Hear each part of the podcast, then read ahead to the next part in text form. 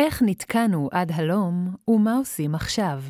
בין הכתבים 2014 עד 2019, מאת שאול ברונפלד.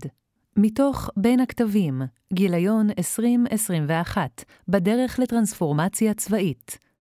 יובל לבין הכתבים 20 גיליונות, המכילים קרוב ל-150 מאמרים שהתפרסמו תוך חמש שנים, הם יבוא לא מבוטל לכתב עת צבאי חדש. תרמו לו עשרות קצינים, מאלופים עד סרנים, חוקרים אזרחיים ואנשי מעשה, ואף סטודנטים מצטיינים. מאמר זה לא נועד לסכם את הכתיבה בבין הכתבים, משימה בלתי אפשרית. מטרתו היא צנועה למדי. לתאר מספר נושאים מרכזיים בחשיבה הצה"לית באמצעות השתקפותם במאמרים שפורסמו. מהן הסיבות, לדעת הכותבים, שבגללן נתקענו עד הלום מול חיזבאללה וחמאס? איך נחלצים ממבוכת התמרון היבשתי? מהן תרומות הטכנולוגיה לתמרון, ואיך ניתן למצותן? איך מקדמים מחשבתית וארגונית מהפכות תפיסתיות? המשותף למאמרים שפורסמו הוא האג'נדה של מרכז דדו, לתרום לחילוץ צה"ל מהיתקעויות ולעודד יצירתיות. אלוף אהרון חליבה תמצת את האג'נדה בקריאה "לא עוד מאותו דבר", דהיינו, בצורך לייצר חזון תפיסתי בר יישום שיביא לפריצת מעגל הקסמים בו אנו לכודים. פריצה שתסלק את החמיצות המאפיינת את השיח הציבורי והצבאי בדור האחרון, שבו בולטות האכזבות והחששות מפני הבאות. אלה נובעות ממה שנתפס כהישגים דלים מדי במערכות היבשתיות. משכך, אך טבעי הוא שלמאמרים העוסקים במהפכה בלחימה היבשתית יהיה מקום מרכזי ב-20 הגיליונות הראשונים של בין הכתבים. לצידם התפרסמו מאמרים העוסקים בהיבטים שונים של המהפכה, בעיקר השינויים הנחוצים במטכ"ל ובמערכת המוסדית לבניין הכוח, לשם רתימת הפוטנציאל של העידן הדיגיטלי. חשוב לציין כי גיליונות בין הכתבים שופכים אור חיובי על תרבות הדיון והוויכוח בצה"ל של שנות האלפיים. המאמרים שפורסמו מצביעים על פערים, ובעקבותיהם מוצגים רעיונות לקידום צה"ל על כל זרועותיו. הביקורות וההסתייגויות העולות מהמאמרים הן נוקבות, חוצות זרועות, אגפים ומערכים, ותורמות לשיח הציבורי והפנים-צה"לי. מאמרים רבים הם גרסאות מולבנות של עבודות מסווגות, ובכך הם הופכים לנגישים לכל, לקצינים, לחוקרים וגם לציבור הרחב ולתקשורת. מאמר זה מנסה אומנם לייצר תמונה פנורמית, אך תקציב המילים מצמצם את היקפה ולא מאפשר רזולוציה גבוהה. הסליחה עם מחברים רבים שפרסמו מאמרים חשובים בבין הכתבים, אך לא יוזכרו כאן. יבשה באופק וחופת אתר, החזון. החמיצות של העשור האחרון נובעת מהתוצאות הלא מספקות של העימותים והמבצעים ברצועת עזה, ושורשיה מגיעים עד שתי המלחמות שניהל צה"ל בלבנון. רבים תיארו את הסיבות לתוצאותיהם של עימותים אלה, והן כבר שגורות בפי כל. בראש ובראשונה, מאזן ההרתעה, שיצר איום הנשק תלול המסלול, תמ"ס. אליו חברו הקשיים הצבאיים בהתמודדות עם ארגונים תת-מדינתיים ואיטיות התגובות התפיסתיות והטכנולוגיות לסביבה המבצעית שהשתנתה בתדירות.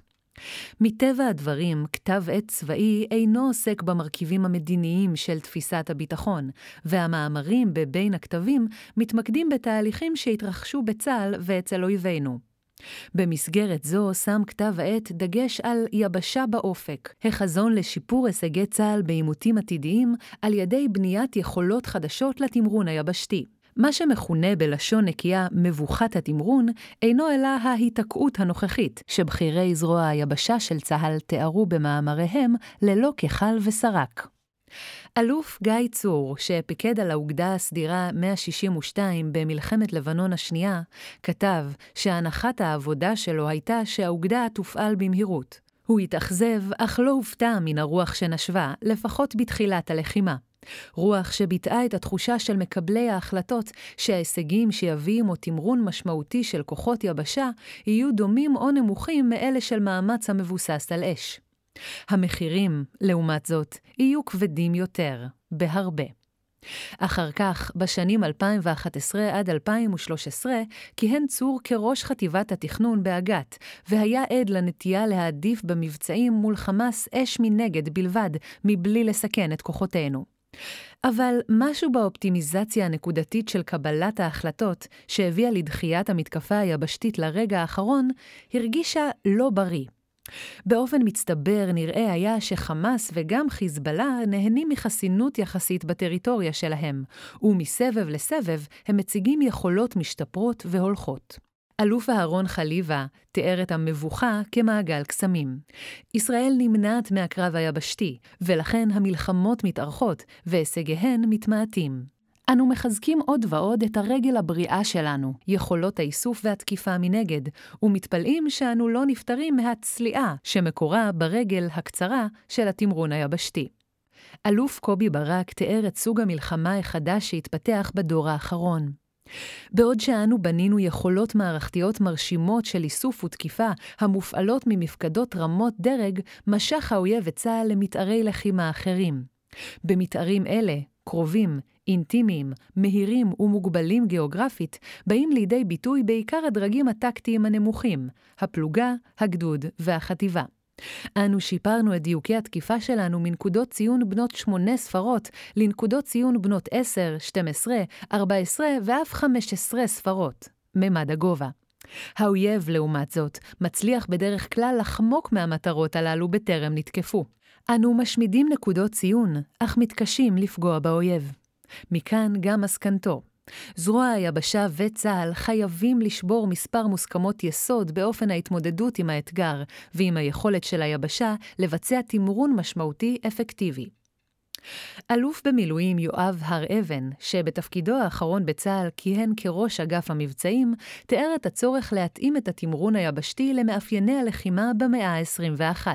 הממדים השונים שבהם עסקנו לאורך שנים כמבדלים ומבחינים בשדה הקרב, הממד היבשתי, הממד האווירי, הממד הדיגיטלי וכדומה, אינם המבדלים הנכונים לעתיד. יותר מכך, ההתארגנות המסורתית סביב חילות וזרועות, שנועדה להסדיר את תהליכי בניין הכוח והפעלתו, מהווה, במובנים מסוימים, חסם משמעותי להיתוך היכולות ולמצוין. ביסוס נוסף לצורך ביבשה באופק סיפק תת-אלוף במילואים דוקטור מאיר פינקל, מפקד מרכז דדו. לצד האלופים שהצביעו על הפיחות שחל בהישגי התמרון היבשתי במתכונתו הנוכחית, הוא הוסיף כי גורל דומה צפוי למערכה האווירית. לדבריו, המכה האווירית שצה"ל הפעיל בתחילת המבצעים בעופרת יצוקה, בעמוד ענן ובצוק איתן, הלכה והשתכללה, ואילו הפגיעה בחמאס ובחיזבאללה הולכת ומצטמצמת ככל שהזמן חולף.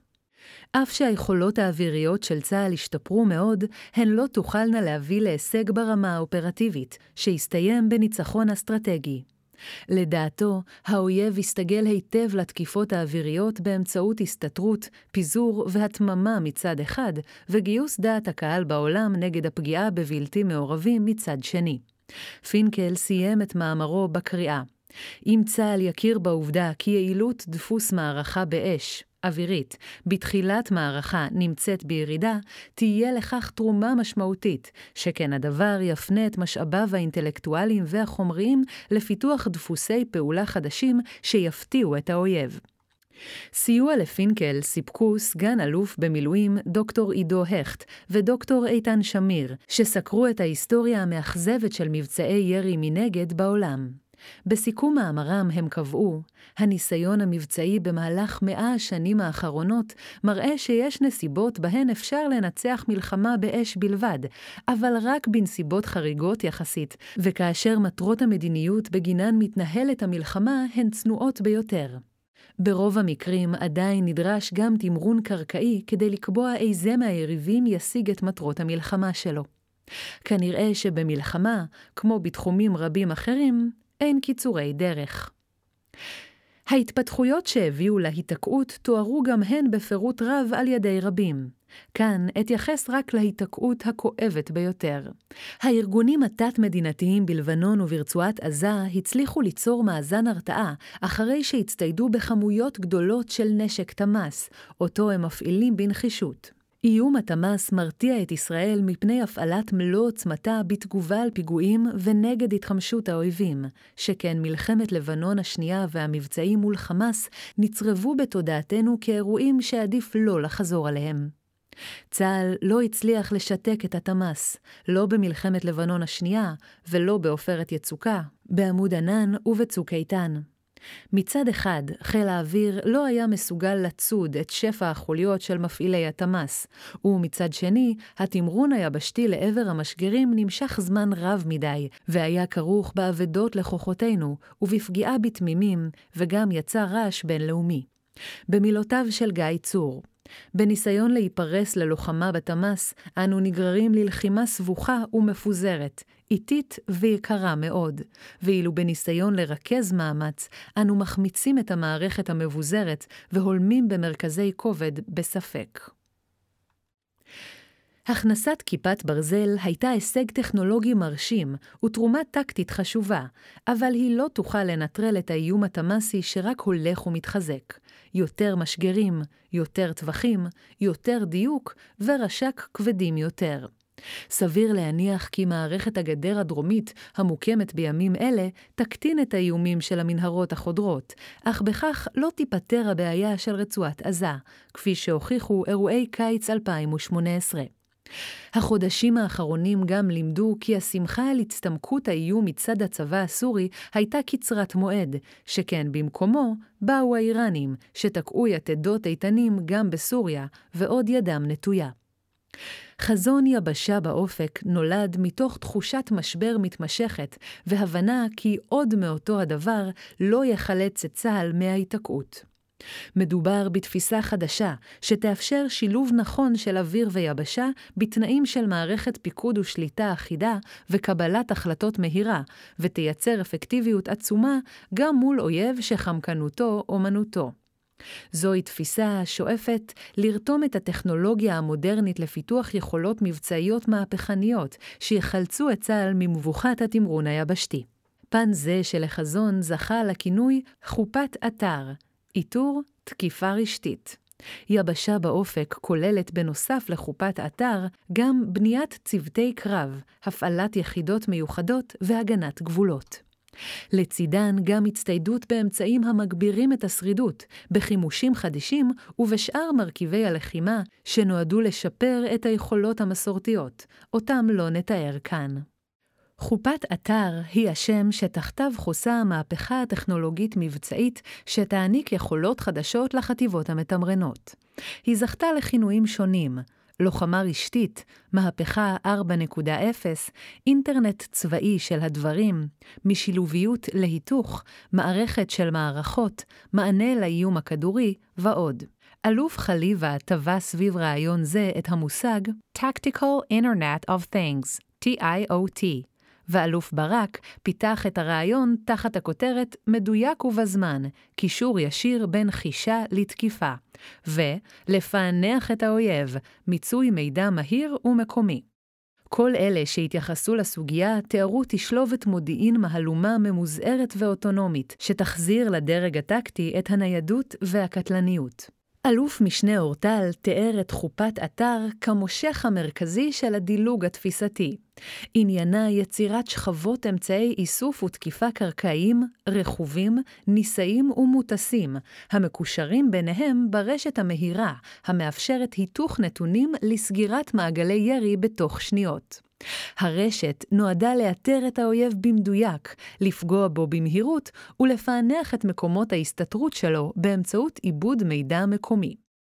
דילמת בניין הכוח היבשתי בין הכתבים האסטרטגיים ב-2015 פרסם הרמטכ"ל גדי איזנקוט את אסטרטגיית צה"ל, מסמך תורתי ראשון מסוגו. הגרסה המעודכנת של מסמך זה הופצה בתחילת 2018. להלן העקרונות שנקבעו בו, הרלוונטיים ללחימה ביבשה. ראשית, המסמך קובע כי יש שתי גישות מרכזיות בתפיסת הביטחון והפעלת צה"ל. גישת ההכרעה, ולעומתה, גישת המניעה וההשפעה, הכוללת גם השבת גמול לאויבים. אלה הכתבים שביניהם צריך למקם את התפיסות, את בניין הכוח ואת הפעלתו. העיקרון השני קובע כי ההכרעה היא המצפן העיקרי לבניין הכוח, וכי צה"ל נדרש לבנות את כוחו ההתקפי, כך שניתן יהיה לבצע מאמץ תמרון בחזית ובעומק. מאמץ זה יכלול את כוחות היבשה, האוויר והים, בנוסף למאמץ אש, מבצעים מיוחדים וסביבת בינה רשתית. שלישית, תיתכן מערכה צבאית שלא יופעל בה התמרון היבשתי, אך חובה לתכננו ולהכינו לפעולה, מפני שהוא תמיד יהיה מאמץ אפשרי. העיקרון הרביעי קובע שהתמרון היבשתי יספק עליונות בזכות היותו רב-זרועי, ובעל יכולת לפעול בעומק מרכזי הכוח ומרחבי הפריסה הטקטיים של האויבים. לכוחות המתמרנים תוקנה קטלניות וגם שרידות, שיסתייעו ביכולות רשתיות. מהמסמך עולה כי מצד אחד, אסטרטגיית צה"ל קובעת את התמרון היבשתי כיכולת ליבה שאי אפשר בלעדיה, ומצד שני, חזון אי-יבשה באופק חייב להיכנס למטחנת הבשר של האילוצים והתחרות על משאבים. כמאמר הבדיחה הישנה, יש הסכמה על העקרונות ולא נותר אלא עניין פעוט, הסכמה על הפרטים התקציביים והארגוניים. מדובר בהחלטות קשות על סדרי העדיפויות הנגזרות מההתייחסויות לאיומים האסטרטגיים מצד איראן ושלוחותיה, וגם מצד חמאס, היום ברצועת עזה, ומחר אולי גם ביהודה ושומרון. לאחרונה דווח על תפיסת הביטחון 2030, שהוצגה בקבינט המדיני-ביטחוני, ועל הצעות לתוספות לתקציב הביטחון בשנים הקרובות. מההודעה שפרסמה לשכת ראש הממשלה עולה כי התוספת השנתית לתקציב הביטחון תוקצה לחיזוק כושר התקיפה, יכולת סייבר מעצמתית, שדרוג הגנה נגד טילים, המשך מיגון העורף, השלמת גדרות הביטחון. תפיסת הביטחון 2030 אינה מבשרת טובות לחופת אתר. ספק אם חילות היבשה יזכו לעדיפות, מה גם שסביר להניח כי תקציבי הזרוע ישימו דגש על צמצום הפערים שעליהם הצביעו דוחות האלופים, במילואים, יצחק בריק מצד אחד, ואבי מזרחי ודורון אלמוג מצד שני. במצב זה, חוזי חופת אתר יצטרכו להתאמץ מאוד כדי לשכנע את המטכ"ל ואת הדרג המדיני שלא ניתן להסתפק בהמשך השיפורים הלא מהפכניים ביכולות התמרון היבשתי, וכי אין די בהשקעה בגדרות חכמות וברכש מעילי רוח, נמרים ומשאיות. מעכבי הגאולה הדילמות שהוצגו לאל מצביעות על מחלוקות לשם שמיים. עליהן נוספים מאבקים ארגוניים ואישיים על משאבים וסמכויות, וגם מחלוקות בין שמרנים למהפכנים, ובין מעדיפי הישגים בטווח הקרוב למרחיקי ראות אל הטווח הרחוק. כל אלה מופיעים, במידה זו או אחרת, בכל ארגון. אך אלוף הר אבן ציין כי לצה"ל יש מחויבות ייחודית למוכנות מיידית, וכי הוא עוסק כמעט ללא הפסקה בבט"ש, עיסוק המחליש את היכולת לחשוב בפתיחות ולעומק על העתיד. הר אבן גם מצביע על סגירות בין גופים שונים בתוך הצבא, שיכולה להביא לתחושת ניכור אצל מי שאינם שותפים לתהליך הלמידה. רשימת הגורמים המעכבים את הגאולה ארוכה, ופרטיה ישובצו בסעיפים שונים בהמשך. כאן נסתפק בציון העובדה כי גיליונות בין הכתבים מלאים בביקורות על העבר וההווה. חלקן משכנעות, וחלקן משכנעות קצת פחות, אך לצורך ענייננו חשוב לציין את הפתיחות המטכ"לית, המאפשרת ביקורת אפילו בפרסומים לא מסווגים. האתגרים של התמרון היבשתי בפרק זה יוצגו אתגרים משני סוגים. בקצה אחד של הקשת נמצאים האתגרים הטכנולוגיים, ובקצה האחר, האתגרים הארגוניים. בין השניים נמצאים אתגרים נוספים, הנוגעים לכלל העשייה הצה"לית, והם יתוארו בפרק הבא. האתגרים הטכנולוגיים חופת אתר אמורה להכניס את התמרון היבשתי לעידן הלחימה הרשתית, ומחייבת, לפיכך, פיתוחים מתקדמים בתחומים רבים. יכולות תקשורת בפס רחב ובטווחים ארוכים, קישוריות מיידית בין המערכות, אלגוריתמים, פרוטוקולים ובינה מלאכותית, וגם יכולות חישוב חזקות ומהירות מאוד. כל אלה חייבים להיות חסינים בפני תקלות ושיבושים, וגם ניידים דיים. מדובר באתגר עצום. אלוף ליאור כרמלי, ראש אגף התקשוב, תיאר את האפשרי בתשתיות הרשתיות. פריצות דרך בתחומי הרדיו-תוכנה, Software Defined Radio, ובתחום הרדיו הקוגניטיבי, יאפשרו לצה"ל להבקיע את מגבלות הספקטרום האלקטרומגנטי, ולייצר מערכות תקשורת אלחוטיות רחבות פס ונצילות ספקטרלית, ובכך לקיים קישוריות עשירה בין הכוחות בשטח, ובינם לבין המפקדות שבעורף. קישוריות זו הינה תנאי הכרחי ללחימת צה"ל כארגון דיגיטלי מבוסס מידע, בייחוד בלוחמה היבשתית הנשענת על אורכי קישור ועל רדיו טקטי, וכן תאפשר לנו ליהנות מעידן האינטרנט של הדברים, IoT, שבו כל אמצעי חדש, ומבחינתנו, כל אמל"ח, מחובר לרשת. אתגר נוסף, עצום, ולצערנו ותיק מאוד, הוא המצאת יכולות חדשות להתמודד עם התמ"ס, בנוסף ליכולות הקיימות של החץ לסוגיו, שרביט קסמים וכיפת ברזל. יבשה באופק שואפת, בין השאר, לבנות כוח שיוכל לתמרן בעומק שטחי האויב, ולציידו ביכולות יירוט שידכאו במידה משמעותית את איומי התמ"ס למיניהם. תת-אלוף שחר שוחט, מפקד מערך ההגנה האווירית, ויניב פרידמן, דוקטורנט וחוקר במרכז דדו, תיארו אמל"ח שישיב לכוח הצבאי הקונבנציונלי את חופש התנועה שלו, שנפגע מאוד בשנים האחרונות. במציאות שבה יוכלו כוחותינו לנוע ביתר ביטחון במרחב רווי אויב, גם בלי תלות בהגנות אישיות לטנק ולנגמ"ש, האפשרות לפעולות התקפיות בשטח האויב יישקלו באופן חיובי יותר. כיוון אפשרי נוסף הוא מערכות המיועדות ליירוט טילים טרם הגיעם לשיא גובה מעופם. רב סרן שלומית רודניצקי, סטודנטית בתוכנית המצטיינים של בית הספר לממשל, דיפלומטיה ואסטרטגיה במרכז הבינתחומי הרצליה, הפנתה את תשומת הלב לחשיבה על נושא זה בארצות הברית, והניחה כי ניתן לפתח נשק מסוג זה ולהתקין אותו על גבי פלטפורמה קרקעית או אווירית, שניתן למקמה בטווח של עד קילומטרים בודדים מהאיום. תחום נוסף הוא מזעור מערכות לייזר, כך שניתן יהיה לתרגם את היכולות התאורטיות של נשק זה ליכולות מבצעיות. מדובר באתגר מדעי מהמדרגה הראשונה, שיכול לשנות את הלוחמה בתמ"ס באופן מהפכני. פיתוח יכולות חדשניות להתמודדות עם התמ"ס יאפשר להוסיף מימד חדש לתמרון היבשתי. המושג אתגרים טכנולוגיים אינו משקף את מלוא מורכבותם. חלקם מחייב פריצות דרך מדעיות שיאפשרו לייצר מערכות נשק אפקטיביות וגם זולות דיין. אך ייתכן שריבוי הכתיבה על תמרון שולל אש מרמז על קיומו של בסיס מוצק ומעשי לתפיסה זו, מה גם שצה"ל והתעשיות הביטחוניות הצליחו בעבר להקים מערכות המתבססות על טכנולוגיות מהפכניות ועוד ידן נטויה. האתגרים הארגוניים יבשה באופק מחייבת לחלק מחדש את המשימות והמשאבים בין היבשה, האוויר ואמ"ן, וגם לארגן מחדש את זרוע היבשה.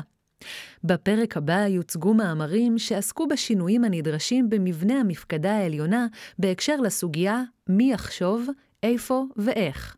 כאן נסתפק באתגרים הנוגעים לרובד המערכתי. סיבות אוניברסליות ידועות מקשות לבצע שינויים ארגוניים למרות השתנות הנסיבות, וגם בתולדות צה"ל לא חסרות דוגמאות לכך. מה הם, אם כן, השינויים הארגוניים שיש לבצע ואשר השתלבו בפריצות הדרך הטכנולוגיות? א. משאבי אוויר למפקדי היבשה. אלוף ברק כתב כי חיל האוויר, המבוסס על מטוסי הקרב, על מסוקי הסער והתקיפה ועל הכטב"מים המערכתיים, ימשיך לשאת בעיקר הנטל של הלוחמה האווירית בצה"ל, התקיפה המערכתית שלו, האיסוף, התובלה ועוד. עם זאת, כוחות היבשה נדרשים לסיוע משלים, שהפלטפורמות הגדולות של חיל האוויר ותפיסת הפעלת הכוח הריכוזית פשוט אינן מסוגלות לספק. לדבריו, האמצעים האוויריים שיש להקצות למפקדי הכוחות המתמרנים הם אוויריית כטב"מים זעירים שתאתר את האויב, אמצעי הגנה אווירית ויכולות להשמיד מקורות ירי, הסתייעות בכטב"מים וברחפנים אוטונומיים לאספקת לוגיסטיקה קרבית ומשימות עזר נוספות. ב. משאבי מודיעין למפקדי היבשה. אלוף ברק הוסיף שאת המומחיות של אמ"ן לא ניתן להחליף, אבל לדעתו יש צורך לאפשר לכוחות היבשתיים הלוחמים לגבש תמונת אויב משופרת מאוד בתוך לוחות זמנים קצרים במיוחד. לשם כך נדרש ברמה המקומית שילוב חיישנים רבים ורשת תקשורת מהירה עם יכולות עיבוד מידע. כל אלה יאפשרו לכוח המתמרן עליונות טקטית חדשה. חלוקת העבודה המוצעת לעידן הדיגיטלי ממשיכה את מהפכת מעשה אמן, ראו להלן, וקובעת יכולות חישה מתקדמות, מבוססות חיישנים זולים יותר, זעירים יותר ומגוונים יותר, הנתמכות בטכנולוגיות תקשורת ועיבוד מידע אוטומטיות, הן הפוטנציאל החדש לאיתור האויב בלחימה בשדה הקרב. נוכח פני כוחותינו, ייאלץ האויב להיות פעיל ולייצר חתימות. או אז יהיו החיישנים הזעירים של הכוחות הלוחמים לא רק יעילים, אלא גם קרובים יותר לאויב, יהנו מזוויות חישה מרובות, ולכן גם יהיו מדויקים יותר. הקרב היבשתי יחייב את האויב להתגלות. יכולות החישה ומיצוי המידע בשטח יספקו לכוח הלוחם ולאגף המודיעין מידע רב ערך, שיאפשר להפוך את האויב למטרה. הצלחתו של הרעיון הזה לא מהווה איום על עוצמתו הארגונית של אגף המודיעין. להפך. ג. הובלת מהפכות על ידי המטכ"ל. חשיבות הנושא הביאה לכך ששלושה גיליונות של בין הכתבים, 8, 10 ו-14, הוקדשו לו, וגם בגיליונות האחרים של כתב העת שובצו מאמרים העוסקים בו. כאן נסתפק בהיבט אחד, היותו של המטכ"ל גם מפקדה רב-זרועית האחראית על קביעת היחסים בין זרועות ובין אגפים, בתכנונים, בלחימה ובכל ההיבטים של העשייה הצבאית. כך, למשל, המטכ"לים לדורותיהם התקשו להתמודד עם סוגיית הסיוע האווירי ללחימה ביבשה ובים, המעסיקה את צה"ל מאז שנות ה-50 של המאה הקודמת. סגן אלוף י', טייס F-15 המשרת במטכ"ל, כתב צה"ל נדרש לפתור את סוגיית הסמכות והאחריות בהפעלת סיוע אווירי על ידי כוחות היבשה. הוא גם המליץ שבהפעלת העוצמה האווירית תינתן עדיפות לפיתוח ולרכש של מערכות איסוף מודיעיני, וכי מערך ההדרכה ישנה דגשים לטובת מיצוי הכוח גם בעימותים אסימטריים מול חמאס וחיזבאללה. שיתוף הפעולה בין הזרועות השתפר במבצעים האחרונים ברצועת עזה, אך כדי לממש במלואה את מהפכת יבשה באופק, יהיה על המטכ"ל לקבל החלטות מהסוג שקודמיו התקשו לקבלן.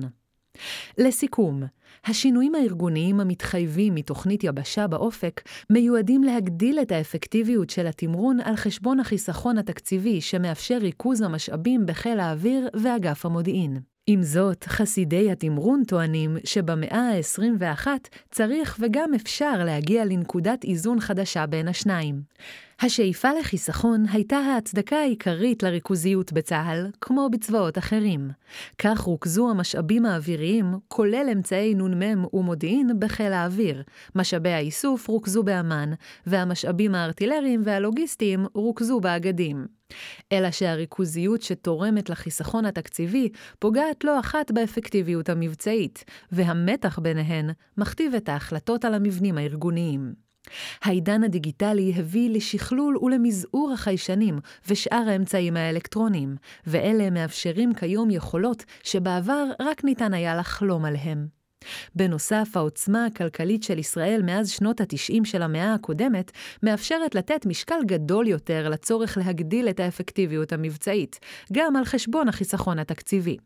מהתיאורים המפורטים יותר ניתן להסיק כי ההשקעה בסדק לשם יבשה באופק יכולה להתקזז בחלקה על ידי שני חסכונות פוטנציאליים. ראשית, צוותי הקרב לשטחים האורבניים יהיו קטנים יותר, וציודם זול יותר מאשר אלה שנועדו למלחמה נגד צבאות סדירים. שנית, בתורת ההפעלה של חופת אתר, יש רכיב הקרוי מכרז אש, שיאפשר לפגוע במטרות האויב באמצעות החימוש הזול ביותר. מה עוד היה לנו? הפרקים הקודמים עסקו במאמרים שפורסמו בבין הכתבים, ונגעו לתמרון היבשתי. גיליונות כתב העת טיפלו לא רק בסוגיה זו. להלן יוצגו שלושה נושאים נוספים, כלל צה"ליים, שקיבלו כיסוי רחב בבין הכתבים. מתודולוגיות של חשיבה, מיקום האחריות לחשיבה וקידום חדשנות. מתודולוגיות של חשיבה ועשייה החמיצות של השנים האחרונות ניזונה מהפער בין תוצאות העימותים והמבצעים לבין היכולות האדירות של צה"ל, וחידדה את ההבנה כי יש צורך בתפיסות חדשות שיתאימו ללחימה נגד ארגונים. באמצע שנות ה-90 החל צה"ל לגבש תפיסות חדשות, ובמקביל התחיל לחפש מתודולוגיות שיעודדו חשיבה מהפכנית. ביטוי מוחשי ומפורט של הקשיים לפתח תפיסת הפעלה חדשה ניתן על ידי חוקרת בכירה במרכז דדו, דנה פרייזלר סווירי, שתיארה את חיפושי הדרך בעשור שקדם למלחמת לבנון השנייה. מאמרה מצביע על הליקויים בתהליך פיתוחה של התפיסה ובהטמעתה לפני המלחמה, ועל קטיעת הטיפול בנושא לאחריה. מבלי להיכנס לדיון בתרומת הליקויים לתוצאות המאכזבות של המלחמה, מהמחקר עולה שכוונות טובות ורצון להשתפר הם תנאי הכרחי, אך לא מספיק. החיים האמיתיים משופעים בגורמים שיכולים להסיט מאמץ התחדשות ולגרום לכשלים. לצד העיסוק בפיתוח לא מוצלח של תפיסה חדשה, פורסמו בבין הכתבים מאמרים המתארים מתודולוגיות שבהן השתמשו מפקדים שהצליחו לקדם תפיסות חדשות בהפעלת הכוח ובבניין הכוח.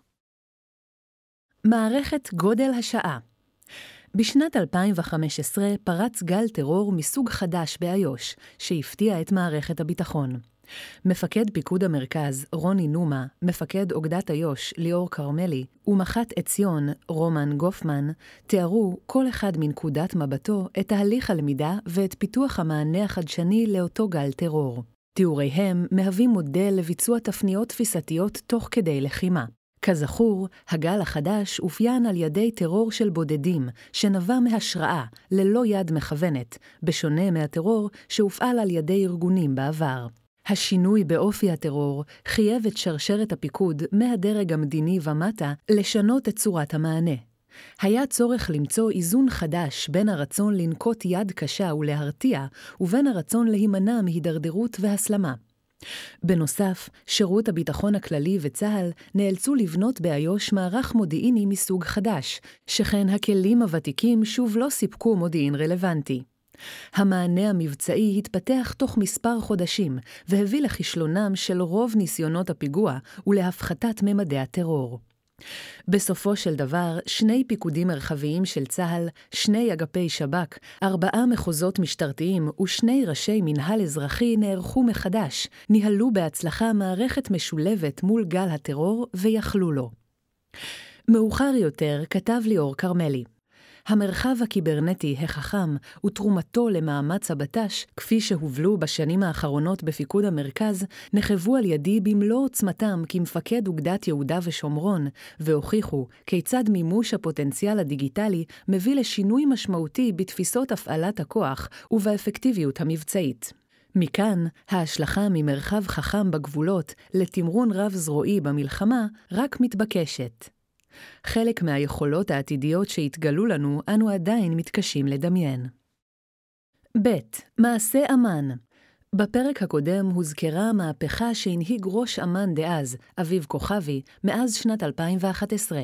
אותה מהפכה נדרשה זה מכבר, בעיקר לאחר שמלחמת לבנון השנייה חשפה פערים רבים בין תפוקות אמ"ן ובין הצרכים של הדרג המדיני במודיעין לאומי ושל צה"ל במודיעין אסטרטגי, מערכתי וטקטי.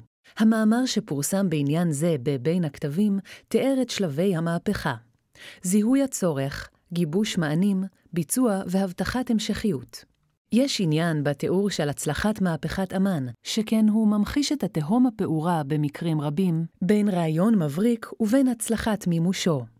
מהמאמר עולה כי אלוף כוכבי גישר על תהום זו באמצעות מאמץ פיקודי ארגוני כביר. עוד אישוש לטענה שמהפכה נקנית במאמצים נחושים, ושאין די בדיונים ושיח. למעשה אמ"ן אכן היו הישגים רבים, כפי שהעידו המפקדים שהובילו את מבצע צוק איתן בשנת 2014. ג. אסטרטגיית צה"ל באוגוסט 2015 פורסם כאמור מסמך הרמטכ"ל אסטרטגיית צה"ל. פרסום המסמך בא במקביל לאישור תר"ש גדעון לשנים 2016 עד 2020, והיו בו שני חידושים חשובים. גיבוש כתוב של תפיסה מחייבת ופרסום גרסה בלתי מסווגת. המתודולוגיה של פיתוח תפיסת ההפעלה החדשה תוארה על ידי האלוף הר אבן, אז ראש אמ"ץ, שהבליט את המתח הקיים בין הצורך המתמיד להשתנות ובין הצורך לשמר יציבות ארגונית ושפה משותפת, שהן חיוניות למוכנות. כדי לאפשר פעילות אפקטיבית במתח הזה, הצביע הר אבן על הצורך של צה"ל לקיים מערכות למידה הממצות ומפעילות את המסגרות הארגוניות הקיימות. מכיוון שקצב השינויים הוא גדול מאוד, את החדשנות הנוצרת במערכות הלמידה האסטרטגית והמערכתית יש ליישם באמצעות שיתופי פעולה חוצי ארגונים, ולא באמצעות שינויים ארגוניים תכופים מדי. לדידו של הר אבן, מה שקושר את מערכות הלמידה השונות בזרועות ובפיקודים למסגרת משותפת, הוא המסמך המטכ"לי "תפיסת ההפעלה", אסטרטגיית צה"ל, המספק יציבות תפיסתית יחסית מצד אחד, ומשמש, מעצם הגדרתו כמסמך שמעמדו ארעי, מנגנון של דינמיות ופתיחות מצד שני.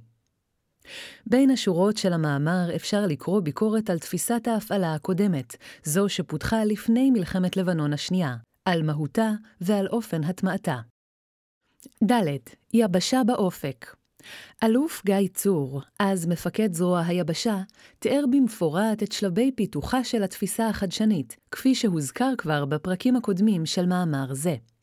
כאן יש מקום להוסיף כי זרוע היבשה היא הגוף הגדול ביותר בצה"ל, וכי התווך היבשתי מורכב יותר מהאוויר והים. יש לכך כמובן השלכות רבות על תהליך הלמידה ועל בניין הכוח. בשל קוצר היריעה, נסתפק בהבלטת חלק בלבד מדבריו של צור. את השינוי יש לחפש בתוך עצמנו. היבשה היא שצריכה להציע אפיק אסטרטגי אחר, שישרת בתורו את תפיסת ההכרעה החדשה של צה"ל. צור הוסיף כי תנאי הכרחי לכך הוא שקבוצת המפקדים הבכירים המובילים את הזרוע צריכה לרצות בכל מאודה להשתנות, ועליה להאמין שהשינוי אפשרי ובר מימוש. ה. Hey, מיזוג מזי ואט"ל בשנים 2015 עד 2017 יוצב והתבצע מיזוג בין שני הגופים הגדולים של צבא היבשה, מזי ואט"ל. המהלך תואר בהרחבה על ידי מפקד זרוע היבשה אלוף קובי ברק, ראש החטיבה הטכנולוגית ביבשה תת-אלוף זיו אבטליון, וראש מדור תפיסות באט"ל, רב סרן אייל סבא. מדובר במיזוג שנועד לחסוך משאבים ולפשט את תהליכי החזקת הכוחות ופיתוח האמל"ח.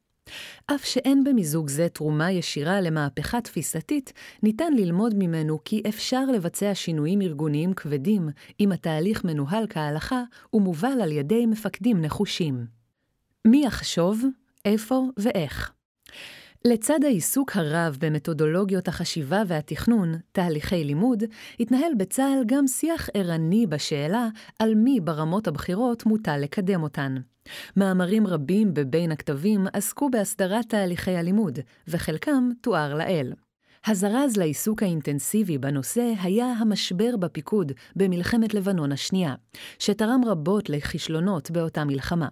מבחינות מסוימות, הטראומה שחוו המפקדים שלחמו בלבנון דומה לזו שחווה הדור שנלחם במלחמת יום הכיפורים. האלוף הר אבן כתב על נושא זה בעת שירותו כראש אמ"ץ. לכאורה, נכון שתהליך הלמידה ופיתוח הידע יהיה תהליך מטכ"לי מרכזי אחד, הנשען ונסמך על קווי הדמיון שבין הזירות. אולם המציאות המורכבת שבה אנו פועלים אינה מאפשרת תהליכי פיתוח ידע ריכוזיים בלבד. צה"ל בחר לפעול בשיטה שונה. הפיקודים המרחביים הם המפקדות המרכזיות, המפתחות את הידע התפיסתי של צה"ל ביחס לזירות. הזרועות הן הגופים שייעודם לפתח את התפיסה הדיסציפלינרית להפעלת הכוח ביבשה, באוויר ובים, ובתחומים נושאיים נוספים, מודיעין, לוגיסטיקה וכולי.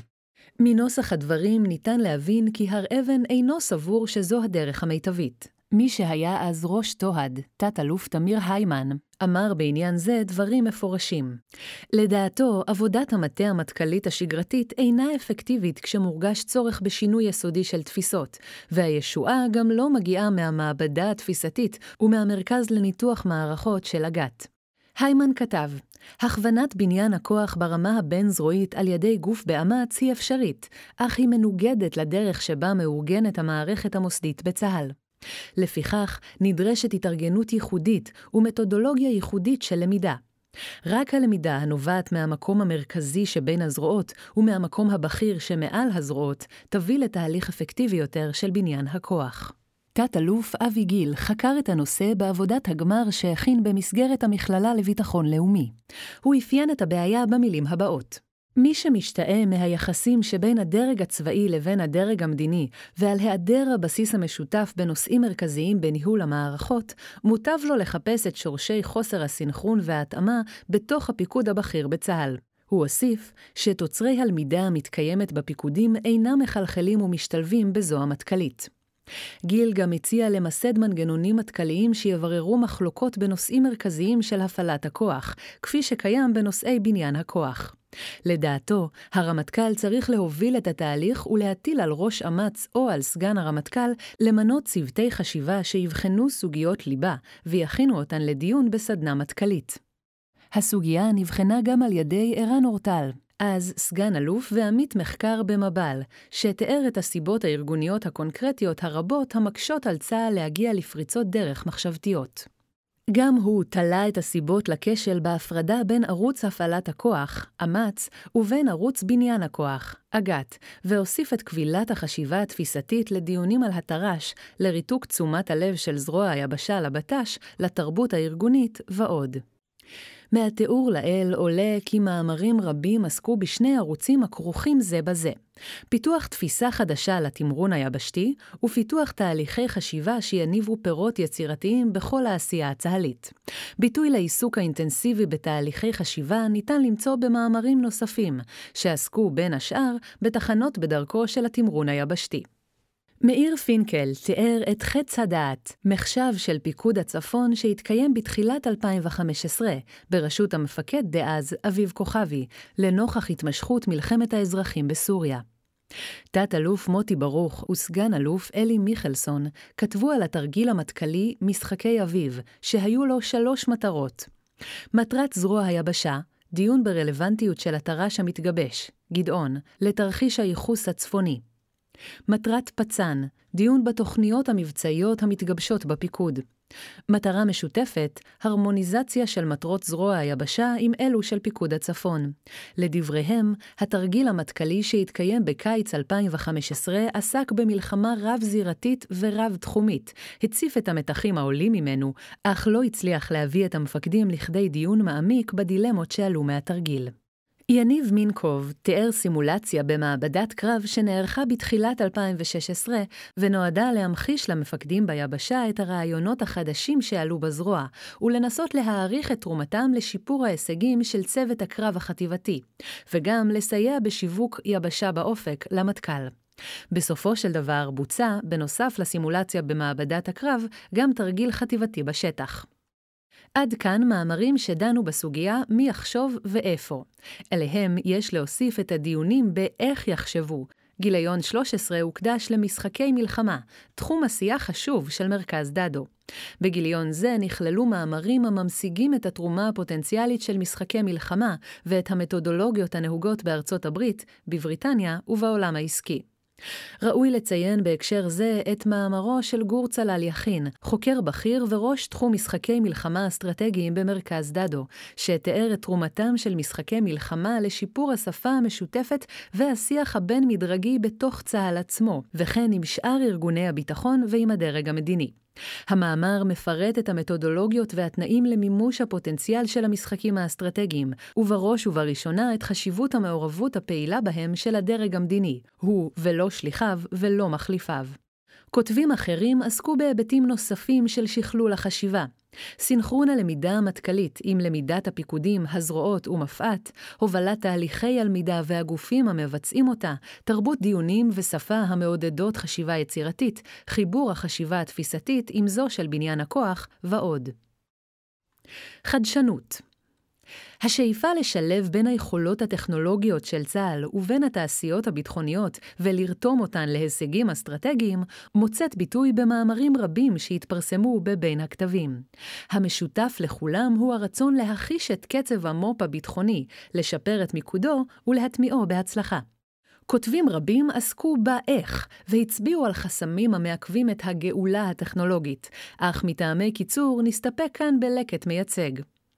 תת-אלוף גיא פגלין, ראש מנהלת טנק המרכבה והרקם, הציע מתווה לרתימת המגמות בעולם הטכנולוגי לצרכים המבצעיים של צה"ל.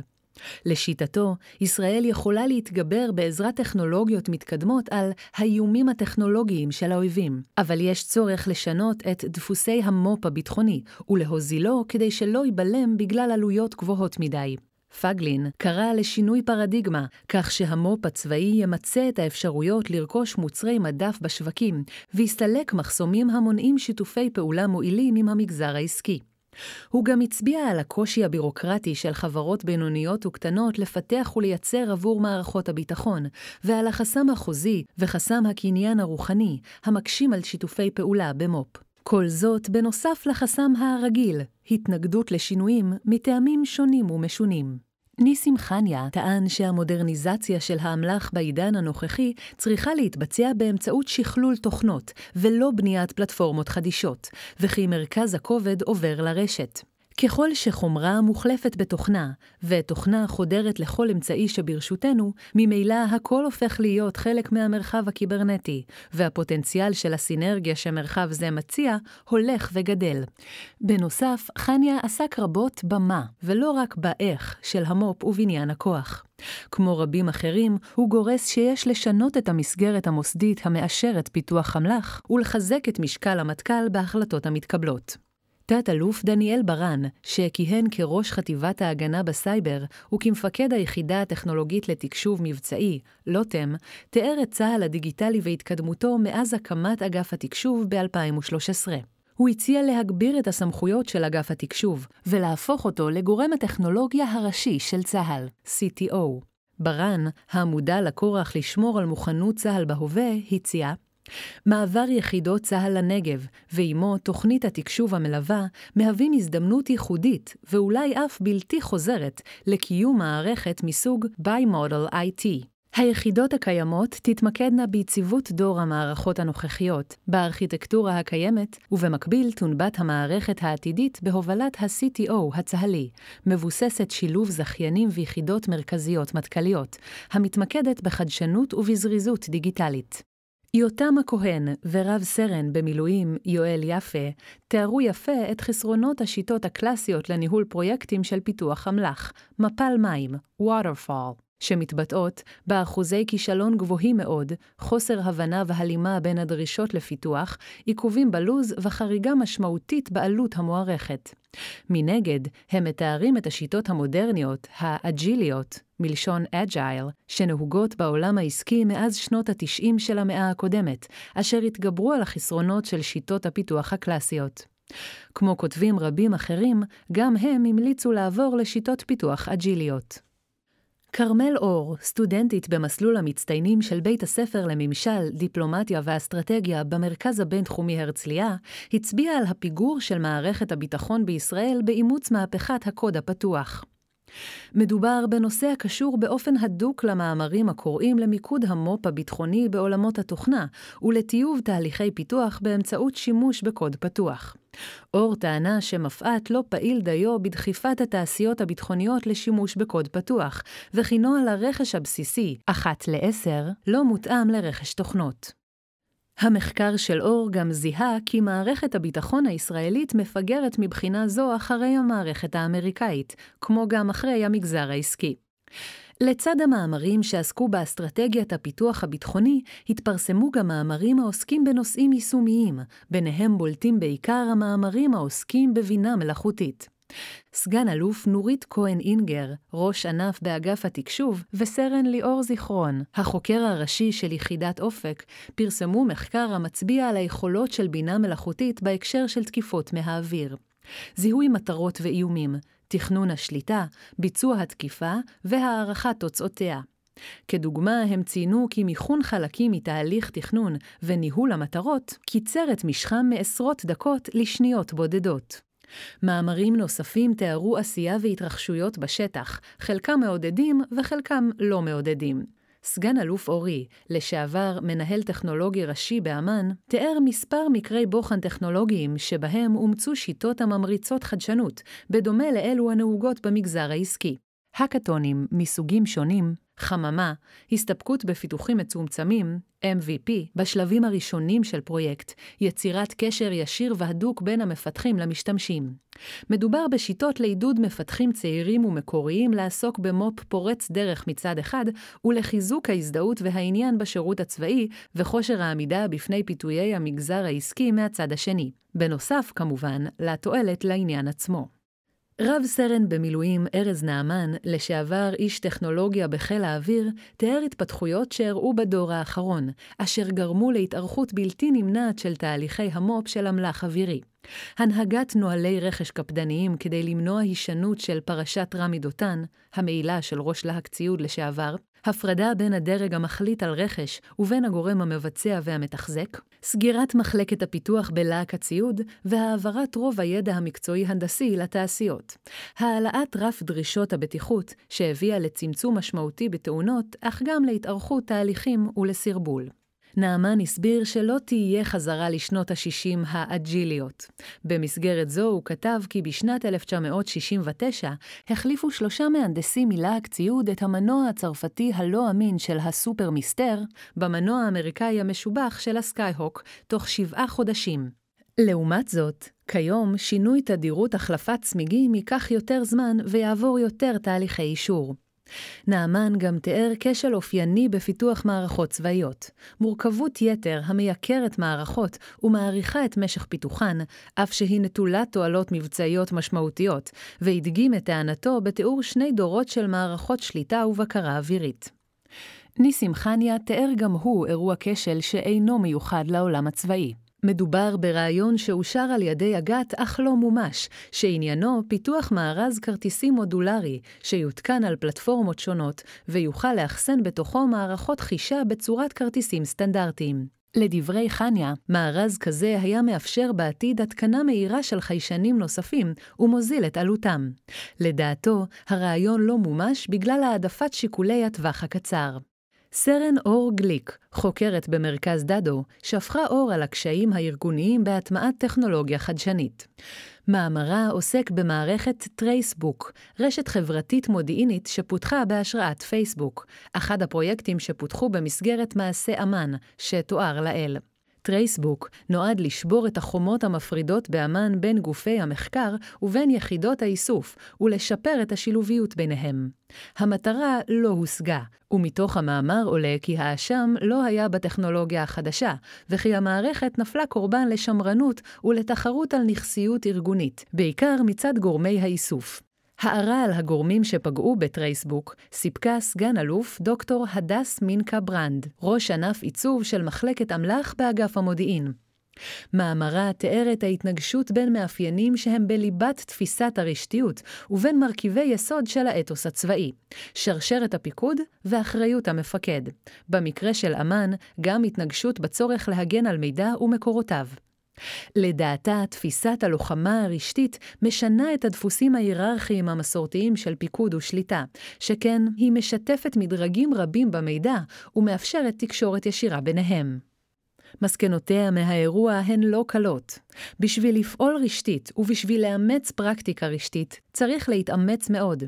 הרשתיות, בניגוד לדימויה הרומנטי, התפשטות אקספוננציאלית העפה מאליה, כרוכה בהחלטות אמיצות ובהחזקה שוטפת לאורך זמן. אנו מבינים כיום כי נדרש טיפול פיקודי הדוק מול אין סוף בעיות מתהוות חדשות. המשותף לאירועים שתוארו לעיל הוא היותם מכשלות הבולמות חדשנות בארגונים מכל מין וסוג. מדובר במכשלות שניתן להתגבר עליהן, אך הדבר כרוך בהשקעה גדולה של זמן ומנהיגות מצד ראשי הארגון. סוף דבר בין הכתבים, כזרוע מרכזית של מרכז דדו, נועד לקדם את צה"ל לעבר חשיבה מערכתית ויכולת להנהיג שינויים. שני אלה נדרשים עקב הצורך להתאים את צה"ל לסוג החדש של מלחמה, אותה הוא מנהל בדור האחרון. זאת, לאחר שתפיסת הביטחון שפותחה בדור הראשון לאחר מלחמת העצמאות וטעמה את המציאות דאז, איבדה בהדרגה את הרלוונטיות שלה. צילום לווייני של המאמרים שפורסמו בבין הכתבים היה מצביע על חזון ברור וגם על מידה לא קטנה של ביקורתיות. החזון הוא, בניסוח כוללני, החשת כניסתו של צה"ל לעידן הדיגיטלי ופיתוח תפיסות וכוחות שיאפשרו את מיצוי הפוטנציאל הטכנולוגי.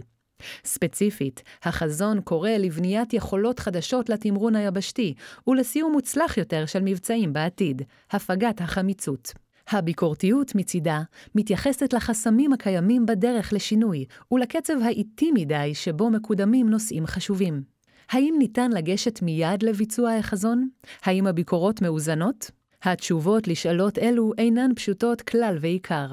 ראשית, הביקורות מודעות לעשייה הרבה לקידום צה"ל.